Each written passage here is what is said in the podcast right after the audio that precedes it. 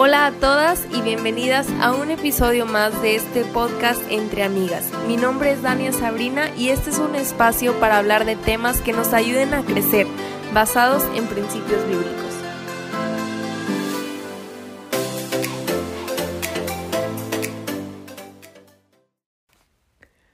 Hola chicas y bienvenidas una vez más. Gracias por tomarse el tiempo de escuchar este episodio que el día de hoy titulé ¿Cuál es mi propósito? Hace unas semanas hice una encuesta en Instagram sobre los temas que les interesaría y ahí estuvieron todas votando y uno de ellos fue acerca del propósito personal y yo creo que esto es algo súper importante que podemos platicar aquí porque creo que esta fue una de las preguntas que más me perturbó a mí al comenzar mi relación con Dios. Te cuento un poquito, antes yo yo antes de tener un encuentro real con Dios, como que no pensaba mucho en mi futuro. No le daba mucha importancia a cómo me veía o en qué áreas quería crecer o qué, qué cosas quería lograr. Siento que lo único que pensaba era pues que iba a trabajar, iba a casarme, tener hijos, familia y esas cosas comunes que no son malas, pero que cualquier persona pudiera soñar. Pero un buen día entendí que no tenía por qué ser así que Dios me creó, me salvó y me escogió para vivir una vida con propósito. Y esto se ha convertido en uno de mis lemas personales. Vive con propósito. Y antes de yo vivir para Cristo, podría decir que yo vivía para nada. Yo sé que suena fuerte, pero si me pongo a pensar, tenía una vida muy egocéntrica y finalmente quien vive para sí mismo vive para algo como muy pequeño, muy temporal.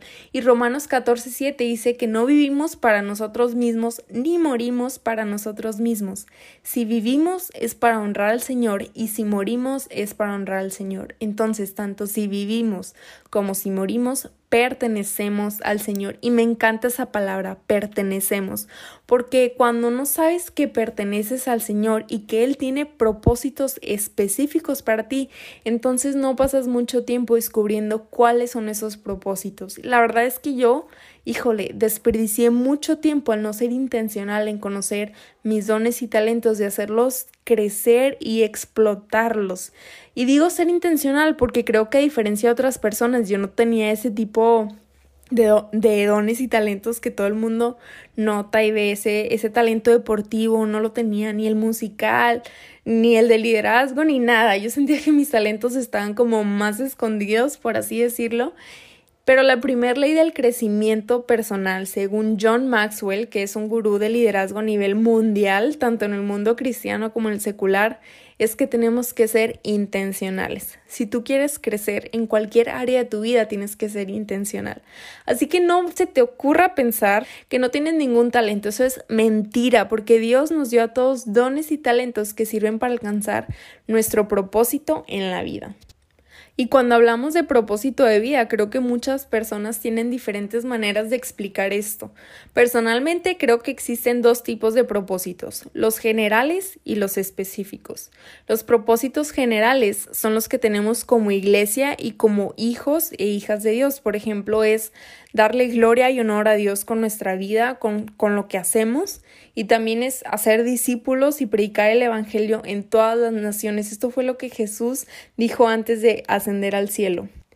Y los propósitos específicos de alguna manera están relacionados con uno mismo, eh, tu personalidad, tus talentos, los dones específicos que Dios te dio, pero Ojo aquí, son para el servicio de los demás y principalmente para la edificación de la iglesia.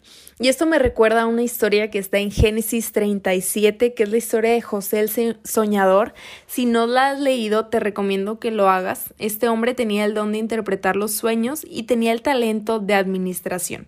¿Y cómo lo usó Dios en, en esto? Bueno, pues él salvó a una nación entera de la hambruna y gracias a estos dones y talentos llegó a una posición muy importante, era el segundo después del faraón. Pero el propósito no era ese, o sea, el propósito no era tener esta posición, sino era salvar a la nación y a su familia. Y como esta historia hay muchas otras en la Biblia que nos enseñan que nuestros dones, talentos y propósitos específicos son para el servicio de los demás. María Teresa de Calcuta dijo que el que no vive para servir no sirve para vivir. Entonces tú tienes que entender que Dios quiere usarte pero también antes de usarte, Él quiere moldearte. Y esto nos lleva a hablar de los procesos. La vida está llena de ellos. Unos son chiquitos, cortitos, así rapiditos, y otros son largos y pueden tomar años y años. Pero la verdad es que, aunque a veces le sacamos la vuelta, los procesos no son malos, al contrario. Son los que nos hacen crecer y nos dan a entender que Dios todavía quiere hacer algo en nuestra vida. Así que démosle gracias a Dios por ellos, porque si no, aparte, qué aburrido sería vivir una vida así tan monótona, ¿no? Sin nada que aprender, sin ningún reto ni nada. Y en el episodio pasado les mencioné cómo, la Biblia puede ser como un rompecabezas y que necesitas todas las piezas para entenderla mejor. Y cuando leemos todas las piezas nos damos cuenta de que hay muchas historias ahí que nos sirven de enseñanza y de ellas aprendemos del carácter de Dios y de los errores o de las virtudes de otras personas.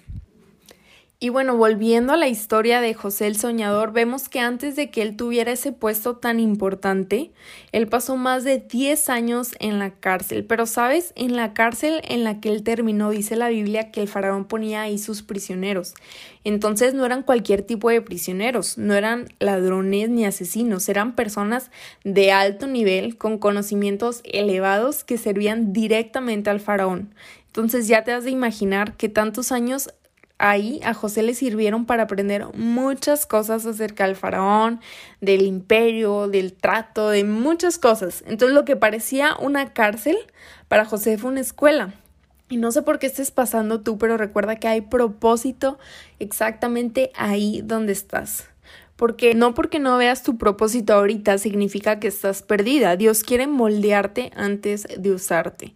Lo único que puedo recomendarte, si es que estás pasando por algo así, es que te mantengas alerta sobre qué es lo que Dios quiere enseñarte en ese día o en ese proceso, porque creo que nuestro propósito específico de vida está construido de pequeños propósitos que vamos viviendo día con día. Así que no te desanimes y recuerda a todas las personas de la Biblia que pasaron por lo mismo que tú y no te desesperes.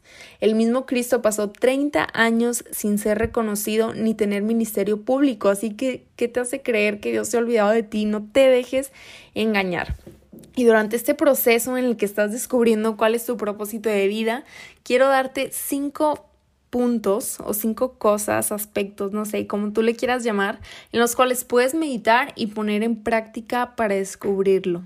El primero es conoce tus dones y talentos. Muy seguramente tu propósito específico de vida está relacionado con tus dones y talentos. Hay una parábola en Mateo 25 que se le conoce como la parábola de los talentos. Jesús empieza diciendo que el reino de los cielos es semejante a un hombre que se va lejos y llama a sus siervos para entregarles sus bienes. A uno de ellos le da cinco talentos, a otro dos y a otro uno. Y lo que quiero que veamos en esta parábola es que este hombre le da talentos a todos sus siervos. No es como que, ay, tú no, mm, tú no me caes tan bien o tú no te lo mereces. No, no, no. A todos les da talentos. Y esto me dice que nuestro Señor nos entrega talentos a cada una de nosotras. Y también me llama la atención el siervo que le entrega solamente un talento y tú pensarías, ay, pues imagínate, o sea, yo qué podría hacer con un talento, no sé, qué podría hacer si solo soy buena para organizar cosas o, para cuidar niños o solo soy buena para hacer cosas en la computadora. No, no sé para qué seas buena, pero, pero quiero que sepas que si Dios te dio un talento, te dio demasiado, porque en ese tiempo un talento equivalía a 27 kilos de oro y en otras palabras son 20 años de salario. O sea, imagínate. Si Dios te dio un talento, te ha dado mucho, así que no lo entierres, no entierres lo que Dios te ha dado, al contrario, ponlo al servicio de las personas y estoy segura de que te vas a sorprender. El siguiente punto es haz lo que te apasiona y esto es muy importante porque la vida es súper cortita y yo creo que Dios quiere que además de que la vivamos con propósito, que la podamos disfrutar y una forma de hacerlo es haciendo lo que amamos porque si haces lo que te apasiona, primero te desenvuelves más fácil, segundo no es una carga y tercero inspiras a otras personas. Dios también nos da sentimientos y pone deseos en nuestro corazón para que estos se cumplan y nos animen a vivir una vida que nos guste, que amemos, una vida que valga la pena. El tercer punto es que aprendas de todo haciendo de todo. Recuerdo que antes de hacer lo que ahora hago, hice de todo literal. Estudié diseño industrial y trabajé en un despacho de arquitectura, en diseño de cocinas, en la oficina de mi papá haciendo facturas y cobranza. en una imprenta, estudié un diplomado de flores, estudié un diplomado de diseño de interiores. Bueno, en fin, la lista es larguísima. Ahorita no me dedico a nada de eso, pero la verdad es que todas esas cosas me sirvieron para situarme donde estoy ahorita y para llegar a ser lo que me gusta hacer, para lo que soy buena. Ahorita soy freelancer de diseño gráfico y me dedico al diseño eh, de marcas y de empresas. Y finalmente estoy haciendo lo que me gusta y para lo que soy buena. Y te cuento esto porque quiero que veas cómo Dios te va moldeando y te va acomodando en lugares específicos para aprender cosas específicas y finalmente llegar al lugar correcto en el tiempo correcto. Al mismo tiempo, estoy expectante de seguir aprendiendo y seguir creciendo y ver dónde Dios nos acomoda a Samuel y a mí y en un futuro, bueno, la verdad es que nunca sabes, con Dios nunca sabes, Él te puede sorprender en cualquier momento. El siguiente punto es ir de bien a excelente en lo que sabes hacer, porque cuando sientes que ya estás como yendo por un camino, que ya le diste al clavo por fin con lo que te gusta y lo que eres buena, ahora sí, invierte tu tiempo en hacerte mejor, explota ese talento y sé intencional en ponerlo en práctica. Y el último punto es involúcrate en la iglesia, porque si hay un lugar en el que podamos aprender y explorar y conocer nuestro propósito de vida es en la iglesia.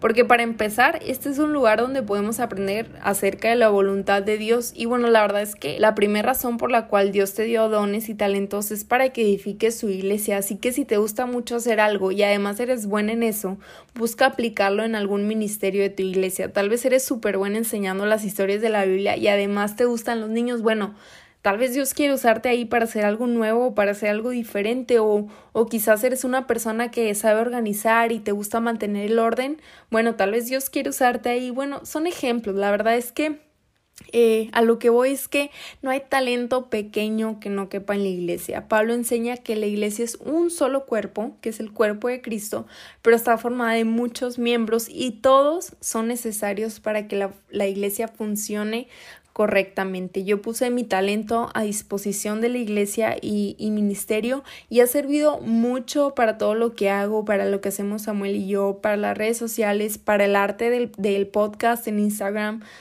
Y bueno, en fin, Dios puede usar lo que tienes para explotarlo y hacer cosas sorprendentes. Mi recomendación es esa, implementa tus dones y talentos principalmente en la iglesia para descubrir tu propósito. Y volvemos al ejemplo que hice eres súper bueno organizando y manteniendo las cosas en orden y lo aplicas en la iglesia y con el tiempo te vas haciendo mejor y no solo lo aplicas a la iglesia, sino que empiezas a ayudar a otras personas a organizar sus vidas y no sé, sus casas y mientras lo haces les enseñas a llevar una vida ligera y abandonar sus cargas en Cristo y cuando menos te lo imaginas ya estás compartiendo el Evangelio a través de lo que haces y cumpliendo tu propósito como parte de la iglesia, que es hacer discípulos y darle gloria a Dios de una manera específica. Creo que en palabras simples, el propósito de tu vida es encontrar una manera específica o muy personal de compartir el Evangelio, hacer discípulos y darle la gloria a Dios con lo que haces.